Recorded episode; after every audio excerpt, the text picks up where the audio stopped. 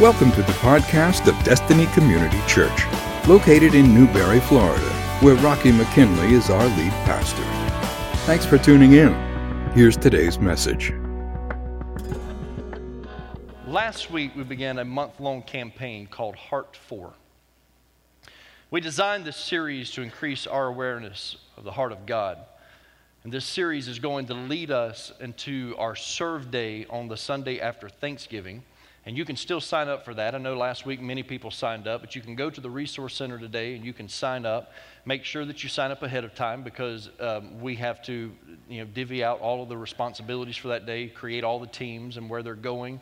Also, we are ordering uh, t shirts, has already been mentioned. And so we want everybody matching that day. It doesn't cost you anything, this comes out of the church budget. We do this every year. And so you're going to get a matching t shirt that says hashtag heart for serving. That's our theme this year. And so um, go back there and sign up after service. And also, while supplies last, there are these wristbands that have the DCC logo on them and hashtag heart for. And we are wearing these throughout the month as a reminder to care about the things that God cares about. And so that's what all of this is about. We do something like this every year, very similar, and this is this year's theme, Heart For. And throughout this month, we want to focus on the things that move the heart of God. Last week, I spoke to you on the topic, Heart for the Lost. Jesus has always been concerned for, with that which is lost. He's always had a heart for that. In Luke chapter 15, uh, he teaches these three parables about lost things. And it's the only place where you'll find back to back to back parables, one after another. And, and Jesus uh, fills out the crowd and kind of realizes they're not getting it after the first one. They, they didn't quite comprehend it after the second one. And so he goes into a third parable. And, and in all three of these parables, something of great value was missing. In the first parable, the sheep was important to the shepherd. Uh, in the second, the coin was valuable to the woman. And in the third, the prodigal son mattered to his father. And it's interesting that in all three of these stories, when what was lost was found, they all celebrated. In all three stories. And so last week we had one of those amazing moments here at Destiny Community Church where nine people gave their hearts to Christ and we celebrated, man. Eh, isn't that fantastic that nine people found a relationship with Jesus Christ? Amen. You see, God's heart beats for humanity, and his heart breaks for those that are lost. And our salvation, it should cause us to seek those that are lost. And we should be heartbroken over those that are lost also. There was a mother of a young eight year old boy that looked out the kitchen window and she noticed her son playing church with their cat. And the cat was just quietly sitting on the back porch, and the little boy was preaching away. He had his little New Testament Bible in his hand, and he's preaching away to the cat. And so the mom just, just looks and smiles, and she went back about her housework. About 10 minutes later, she heard this loud screeching and hissing, and she ran to the back door to see her son baptizing the cat in a tub of water. And she cried out, She said, Son, stop that. That cat's afraid of water. And the boy looked up at her so innocently and he said, Well, he should have thought about that before he joined my church. We believe in full submersion. I have never been one to push church membership. If you've been around here, you know that. It's not something that I get up and I talk about often, um, although we have many covenant members of our church. Um, but I've always believed that it is a natural part of a believer's growth process if they are in a church that teaches biblical truth. And so, in due time, I believe that people will want to be in covenant with this local body of believers. And it's just a matter of just giving them time, continue to preach God's word. And, and it has been successful for us, and that's kind of how we, we work our membership. But I want to be very clear about this today. Please understand me. Everybody in the room needs to hear my words. This sermon today is not about church membership at all. It's not about church membership. It's not even about church attendance, though that's all that some of you will probably hear. You're just going to hear me harping on church attendance, and that's all you're going to get out of this. But this is so much bigger than any of that. And, and I want you to also care about this because it's about the value and the worth of the local church. That's what today is about. It's about the value and the worth of the local church. We live in a culture that consistently devalues the local church. Um, on the outside, the, the world calls us bigots for our beliefs. And, and they judge us by these poor examples of Christian extremists. At one time in our nation, it was frowned upon if people did not attend church. It was something that was taboo. But now, church attendance has become the exception, not the norm. As a matter of fact, your very presence here today in this church, you are an exception in our nation now. But I'm not just talking about those on the outside looking in. Even on the inside of Christianity, there are people that they love Jesus, but they don't care too much for the church. You've met some of these people, you work with some of these people. Some of these people are your family members. They love Jesus, but they don't put a lot of trust in the church. They don't place much value on the local church. Some of these people, and I get it, I understand it, but some of these people, they have been hurt by past church experiences. And I've been there. I understand what that feels like. I, have absolutely uh, you know, been on that side of it before. I, have been there where you don't feel like going back. But there was something at a young age that was instilled inside of me by my parents that made me love the church. And so, even through all the heartache and pain, listen, I was raised in a pastor's home. I've seen things that, that some of you will never have to see, and I praise God you won't get to see because uh, um, I, I, believe we created an atmosphere around here that is life giving, and, and I pray that we will never have to experience some of the hurt and pain that I've experienced in church. But still, through all of that, it was still something that I valued. There are some people in here that they have never been taught the importance of church attendance in a believer's life. Therefore, they just don't know. For lack of a better word, it's just ignorance. When you don't know something, it's ignorance. And, and so they don't realize the value of that. Other people, no one has ever taught them the value of serving in the local church and what that does for a believer's life. Still, others are just not consistent because other things take priority in their lives. And today, no matter what the mentality may be, I hope to change that. Before I go any deeper into today's teaching, I want to clear up a common misconception. I think it's important for us all to get on the same page with this because some will argue that the term the church or the body of Christ strictly refers to the universal church and not the local church. And although I agree that the body of Christ is made up of all worldwide uh, born again believers, I also know that the universal church and the local church are not mutually exclusive. It's both and, not either or. They are both included. When the, when the Word of God speaks to the church, it is speaking both to the universal church and it is also speaking to the local church. So when you read statements and you read challenges in your Bible to the church, please know that it applies to both the local and the universal church. You must recognize that the majority of the New Testament books, they are letters that were written about and to local churches. The New Testament addresses the local church in Rome, the local church in Corinth, the local church in Galatia, the local church in Ephesus, the local church in Philippi, the local church in Colossae, and the local church in Thessalonica. But also, when you get over to the book of Revelation, John writes, and Jesus personally speaks to seven local church bodies, just like us. He looks at seven local church bodies and he speaks directly to them. He speaks to the church in Ephesus and, and he tells them that they have forsaken their first love. He speaks to the church in Smyrna and, and says, says that they would suffer persecution. He s- speaks to the church in, in Pergamum and he tells them that they need to repent. He speaks to the church in Thyatira and he t- tells them and warns them about a false prophetess that is in their church. He speaks to the church in Sardis and he tells them, You have fallen asleep. He speaks to the church in Philadelphia and, and he tells them that you have endured patiently. And then he speaks to the church in Laodicea and he tells them that they have a lukewarm faith. And actually, what he tells them is that they make God sick on his stomach because of their lukewarm faith, that, that God will spew you from his mouth. This is tough. Tough words sometimes.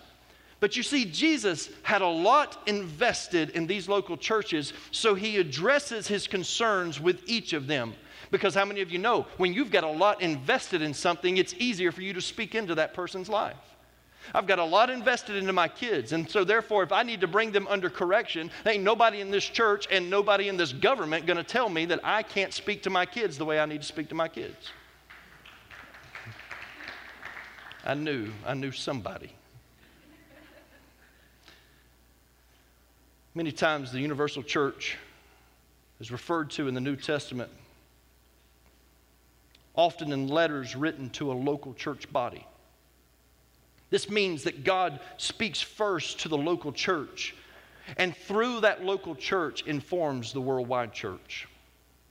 The Bible is very clear that we are to be connected with a local body of believers. Hebrews chapter 10, verse 25 tells us, And let us not neglect our meeting together, as some people do, but encourage one another, especially now that the day of his return is drawing near. He warns us. Don't neglect this, as some people are already doing. And he says, Listen, the day of the Lord is coming near. The return of Christ is getting closer. And we need to be more plugged into the body of Christ than ever before the closer that day comes. The Bible warns us not to, to neglect the, this important biblical practice. And you see, it's not just about fellowship with one another, though it is about fellowship with one another. It's not just about that. That's what some people think they're missing out on. Well, I really don't like talking and I really don't like being around people. So, therefore, I'm not going to plug into a local church body. And they make it all about the fellowship. It's not just about fellowship with one another. There's a responsibility that we have as a body of believers to encourage one another, is, is what Hebrews 10 and 25 tells us that we must encourage one another. Let me show you how this worked in my life this week. Many of you know that we've been battling terrible disease of Alzheimer's with my father. And this week, dad had to go into the hospital, and, and it has just been a trying week. Mentally, physically, it's just been a trying week. And Friday evening, I was leaving the house and I was, I was heading back to the hospital to spend the night with dad with him being an Alzheimer's patient, one of us, we have to be there at all times. And so I was going back and I pulled into our coffee shop. And as I'm pulling in, there was a couple from our church, and they rolled down their window and they were talking to me and asking me how things are going and how is dad and that kind of stuff. And no doubt they could look at me and they could tell that, that I was a little distraught and upset about what was happening. People that are part of our local church and have been for years. And they know me, they know their pastor. They can tell when something is bothering him. And I'll never forget this when the man driving looked out his window into my window and he said, I love you, bro. It was the encouragement that I needed to go and spend one more night in the hospital. And that's what God's word calls us to do. As a body of believers, as a local church, we are here to encourage one another. And all the more as you see the day drawing near, as it gets closer and closer, we need to be encouraging one another. But you see, it's not just about fellowship and it's not just about encouragement. There is a responsibility also to serve each other within the church. This is the part that so many people neglect. Now, I praise God that we here at DCC, we have a large number of volunteers. That's why we do a volunteer appreciation banquet, because there's so many people that we need to thank. And, and so we are blessed with a large number of volunteers, but there's a responsibility to serve each other within the church. Three pastors, they got together for coffee one day, and they found out that all of their churches had a bat infestation problem. And so the first one said, he said, I got so mad. He said, I took a shotgun and I fired it at them. He said, I made holes all in the ceiling of this church and I didn't hit one of those bats. The second one said, he said, I tried trapping them alive. And then I drove 50 miles outside of town and released them, and they beat me back to the church. the third pastor looked at him. He says, I haven't had any more problems. And, and these other two pastors, amazed at his results, they said, What did you do? And he said, Well, it was simple. I baptized them, and then I asked them to serve, and I haven't seen them since. 1 Peter chapter 4 verse 10 says, As each has received a gift, use it to serve one another. That means everybody in this room has a gift. You may not know it yet, but you have a gift. And if you're having a hard time figuring that out, we've got a spiritual gifts test that we'll give you. Come on by the office. We'll let you fill it out, and it will show you where you are gifted to serve. Everybody in this church, you have a gifting, and you are called upon, mandated upon, to serve each other within this local church. Galatians 6 and 10 says, So then, as we have opportunity, let us do good to everyone, but don't miss this. Let us do good to everyone, and especially to those who are of the household of faith. Do good to everybody, but you pay close attention to those brothers and sisters that you are in covenant with in your local church body. Serving your brothers and sisters in Christ, it's a commitment to the church. Martin Luther once said, apart from the church, salvation is impossible. It wasn't that he believed that the church provided salvation. He understood that only Jesus saves, but he believed that the saved, uh, that they can only fulfill what it means to be a Christian uh, uh, within the walls of the local church. That serving your brothers and your sisters in Christ becomes the indispensable mark of salvation.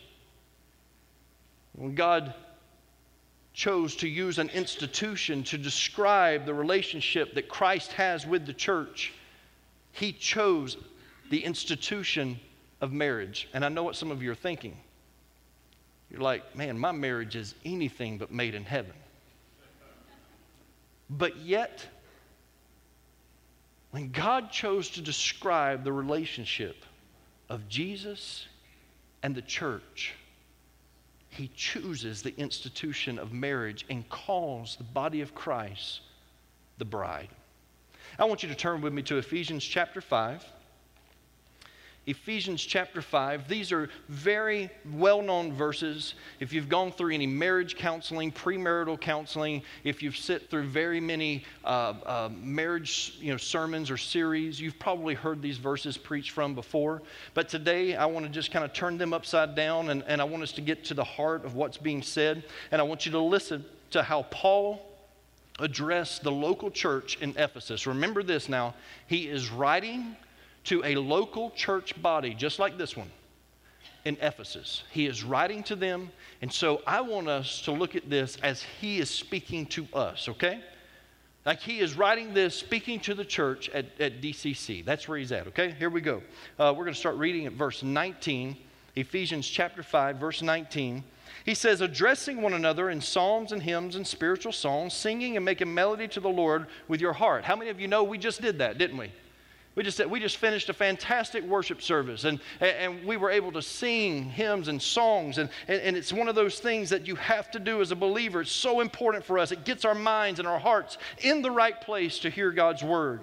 He says, giving thanks always and for everything to God the Father in the name of our Lord Jesus Christ, submitting to one another out of reverence for Christ. Now, hold on just a moment, because this is what messes some of you up. You know, in this day and age, we've got a problem with accountability. You know that, right? Don't hold me accountable. I'm a grown man. Don't you hold me accountable. I'm a grown woman. Don't you hold me accountable. We may not say it, but here's how it happens in the church. Anybody held accountable, all, all of a sudden, if they don't like that, if it rubs them the wrong way, they just disappear. I, I didn't expect a lot of amens today. I really didn't. This is stepping on toes. Let this be conviction. It's not condemning. Condemning is bad, conviction is good. Conviction is from the Holy Spirit. It's a wonderful thing. God's growing us, He's changing us. And if you've got a problem with accountability, then you've got a problem with Christ. If you've got a problem, listen, everybody in this room, everybody is accountable to somebody. I'm accountable. I know, and, and, for lack of a better word, I know that, that I am the leader. I'm the head of this local church. Ultimately, Jesus Christ is the head of the church, but this local body, I know that I'm in, uh, in charge ultimately. But here's the thing did you know I'm accountable? I'm accountable to our staff, I'm accountable to our administrative council. Did you know I'm accountable to you? There's a responsibility for me to submit to you because Paul just said it. Submit to one another out of reverence for Christ. That means I need to submit to you. You need to submit to me. You need to submit to the person sitting across the aisle from you. There is a mutual submission that takes place in the body of Christ, and it, and it creates accountability for us. Don't run from accountability. Grasp it. It's part of God's design for the body of Christ. And, and Paul says, submitting to one another out of reverence for Christ. And, and then verse 22 is where we usually pick it up. And, and here's what he's going to say. But, but listen, we're going to turn this around. Watch. Wives, submit to your own husbands as to the Lord. For the husband is the head of the wife, even as Christ is the head of the church, his body, and is himself its Savior. Now, as the church submits to Christ, so also wives should submit in everything to their husbands. Husbands, love your wives. Listen to this. As Christ loved the church and gave himself up for her. I want you to really focus on this because Paul's wanting you to focus on this. This is something that Paul's going to clear up in just a moment, but this is one of the key lines in this letter that he's writing. He says, Husbands, love your wives as Christ loved the church and gave himself up for her, that he might sanctify her, having cleansed her by the washing of water with the word, so that he might present the church to himself in splendor, without spot or wrinkle or any such thing, that she might be holy and without blemish. In the same way, husbands should love their wives as their own bodies. He who loves his wife loves himself. For no one ever hated his own flesh, but nourishes and cherishes it just as Christ does the church, because we are members of his body. Therefore, a man shall leave his father and mother and hold fast to his wife, and the two shall become one flesh. Now, listen, here's where Paul clears it all up. Verse 32, don't miss it. This mystery is profound. He's saying, What I'm explaining to you, I know that this doesn't make sense to you. This, this is profound. This mystery is profound. But listen to what he says. And I am saying that it refers to Christ and the church. Now, listen, I believe we can get a lot of good stuff right here about marriage. And I think we need to model our marriages after this. I, I, think there's so much to be taught here, and I don't have time to get into all that. But, but Paul says this is a profound mystery, and I'm saying, I'm clearing this up for you. I'm talking to you about Christ and the church. And then he follows up with, however, let each one of you love his wife as himself and let the wife see that she respects her husband. You see, the Bible is very plain here. Paul is very plain when he writes this. Jesus loves the church like a husband is supposed to love a wife. Jesus has a heart for the church, he loves her. Throughout God's word, it is repeatedly described as a divine romance that takes place. That Jesus loved the church so much that he was willing to sacrifice his own will and desires, and that he was willing to go to the extreme and die for her. That's how much he loves the church. And because Christ died for the church, we should at least live for it. If he cared so much about the church that he's willing to die for it, why won't we live for it? Why won't we make it such a priority in our lives that we have to be connected to it? Let me ask you something. Living for the church means that you're excited about it. When was the last time that you were actually excited to go to church? When did you wake up on that Sunday morning and go, man, I can't wait to get there today? Listen to me. If you can't get excited about coming to DCC, there's something wrong with your exciter.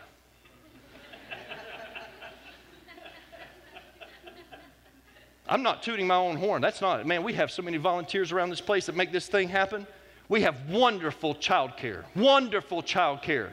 For some of you, you just need a break from your babies. Go put them in child care and get in here. We have a wonderful children's ministry where kids are learning about Jesus Christ. We have a wonderful praise team and band that they lead us into the presence of God each and every week. And you've got one of the best pastors on the planet.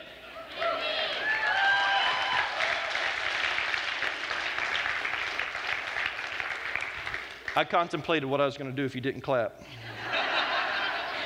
and I was going to tag Andrew, and I was just going to sit down and sulk for a little while, let him finish up.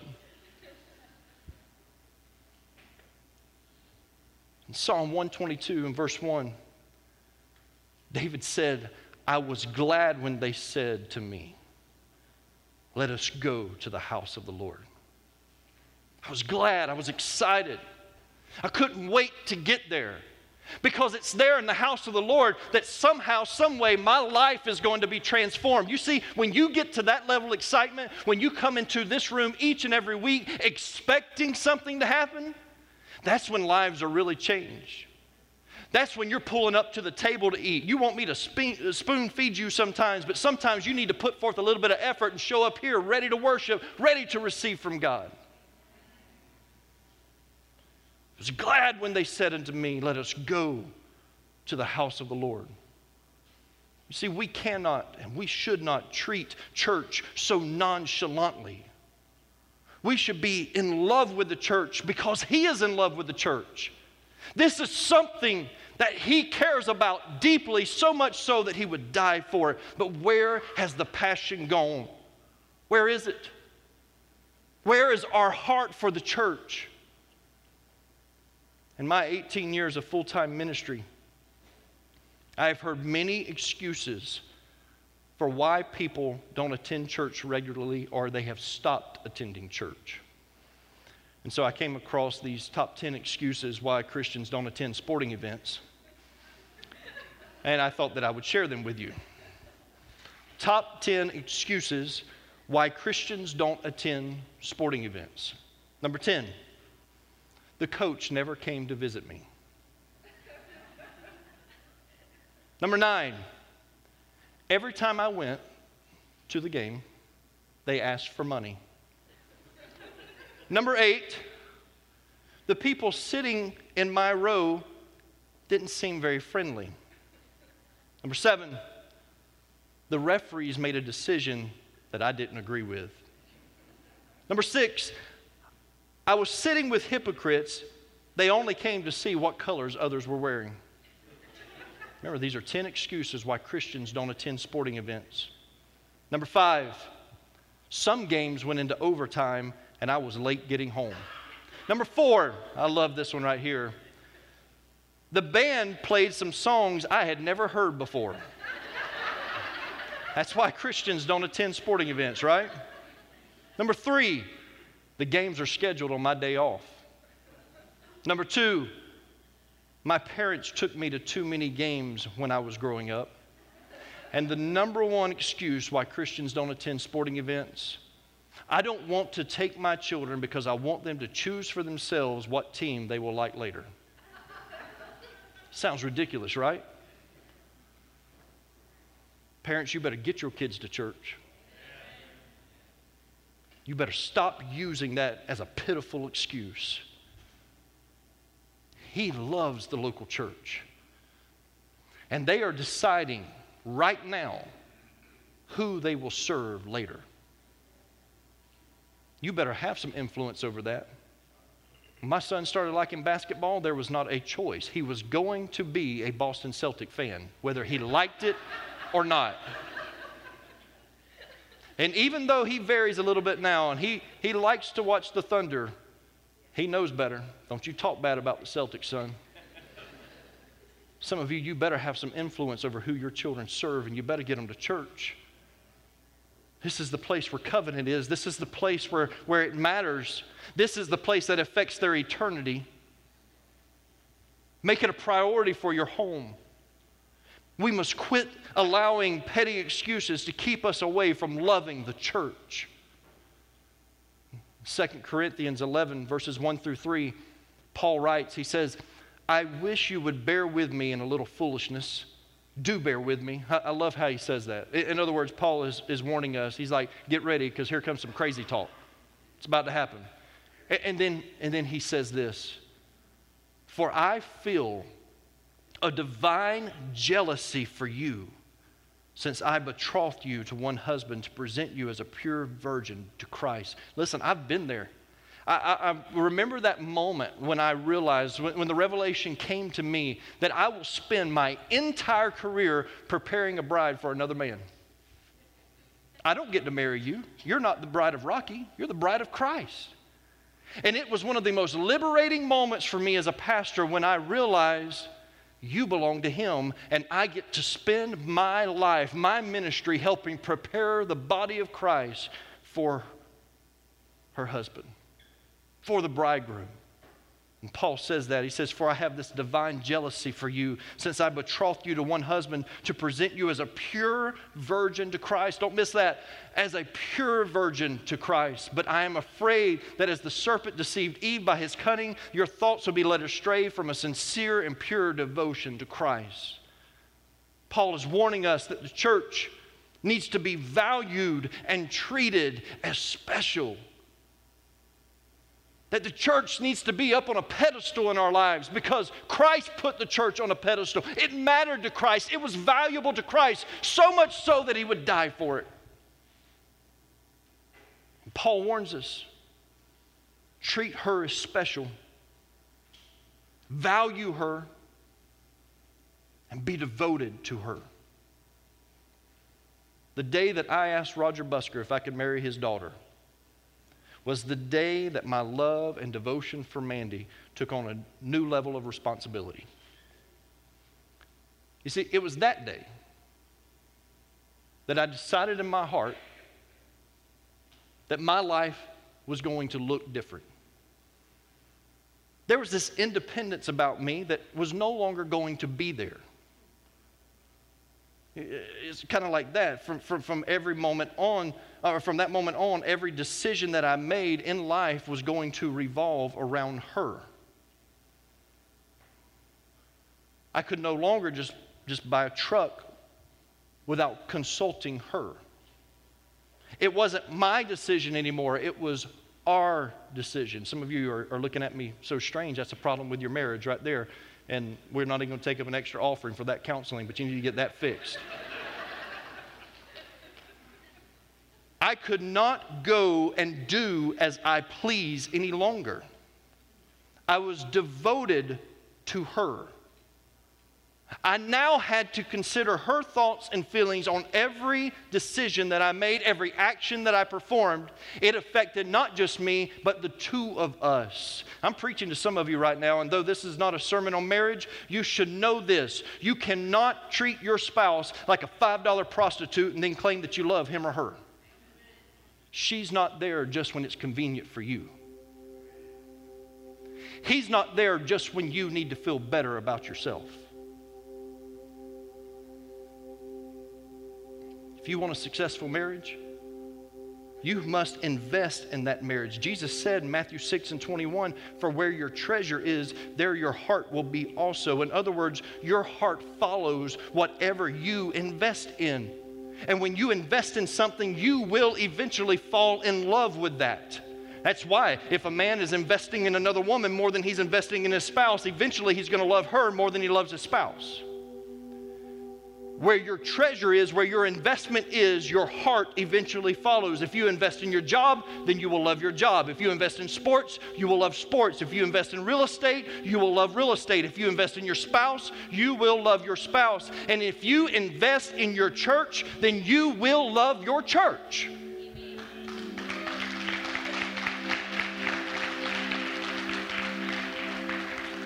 I want you to think about it. How many times have we seen people that for a season they are in love with the church? I mean, the church can do no wrong. The, the church, uh, uh, uh I mean, it, it, it, it, surrounds them when they come to Christ and, and they love it. They tweet about it, they, they Facebook post about it. They love the church. And for a season, it is everything to them. But then all of a sudden, they just seemingly disappear. What changed? I promise you the church didn't change. What happened was they stopped investing their time, their talent, and their treasure in the church. Because when you stop investing your time, your talent, and your treasure in the church, you will eventually not love the church anymore. This is not a stewardship message. I don't want you to think this is about money. Jesus said it. Where your treasure is, your heart follows.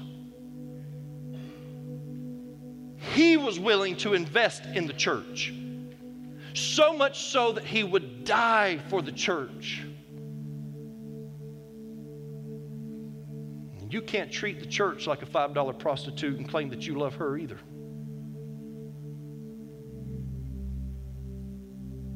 The church is not there just for your convenience. too many people, they want to show the church attention when the timing is right with their schedule or when they need to feel a little bit better about themselves. Maybe they're going through a rough spot in their life. And so maybe if I come sit and hear Pastor Rocky preach some happiness into me, that, that, that's not it. You've got the wrong idea of what the church, the church, we will go through good times and bad times together. We will go through, through moments of drought and we will go through moments of harvest. We will go through whatever we have to go through together. But we are the body of Christ. And it matters to him. The church matters to him. He has a heart for the church. And what the church in America needs is we need commitment not people that will easily give up on each other, not people that will write each other off because we disagree. We need people who are willing to serve each other because God's word tells us that the church serves one another. Christ loved the church and gave himself up for her. We too should be so in love with the church and willing to, to serve the church and serve our brothers and, Christ, and brothers and sisters in Christ. In closing, I want to share something with you that happens in Matthew chapter 16, where Jesus has this conversation with his disciples. And, and they're in this region of, of Caesarea Philippi, and, and Jesus looks at his disciples and he says, Who do people say that I am? What are people, what's the talk out on the street? What, what are they saying? Who, who do they think that I am? And the disciples answer him and they say, Some say John the Baptist. Others say Elijah, and others Jeremiah or one of the prophets. But man, Jesus has a way of bringing it close to home because he says this But who do you say that I am? And Simon Peter replied, You are the Christ, the Son of the living God.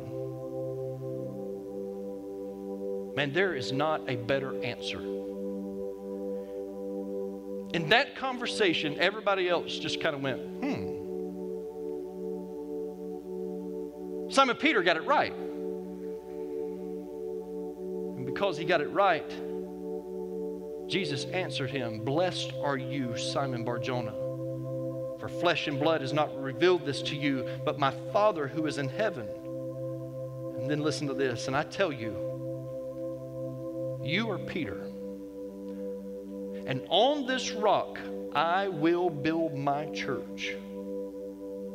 It's, it's one of the strange phenomena of Christianity to me. I'll never understand it. As flawed as we are, Jesus looks at Simon Peter and he says, Upon you. You see, he changes his name to Peter, which means rock. And he says, Upon you, upon human beings, I am going to create the body of Christ out of human beings, flawed individuals that mess up more than they get it right. And I'm going to put you people together. And together you're going to make up the church. And it's upon this rock, Peter, that I will build my church, and the gates of hell will not prevail against it.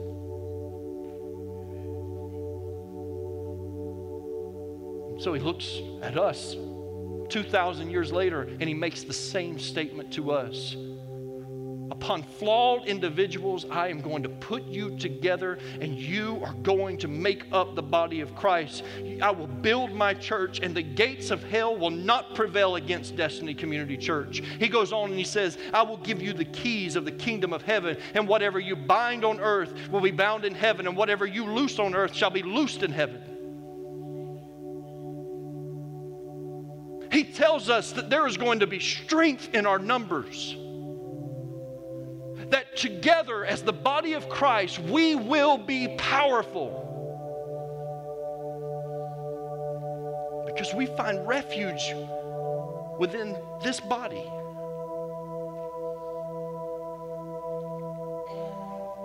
When we first planted this church, just, just a couple of months afterwards, it was this body, though we were few in number, it was this body that surrounded me and surrounded my wife whenever my grandmother and her grandmother passed away very, uh, uh, right around the same time. And we found strength from the local church. It was a local church that surrounded us when Mandy had cancer. Couldn't have made it through it without them.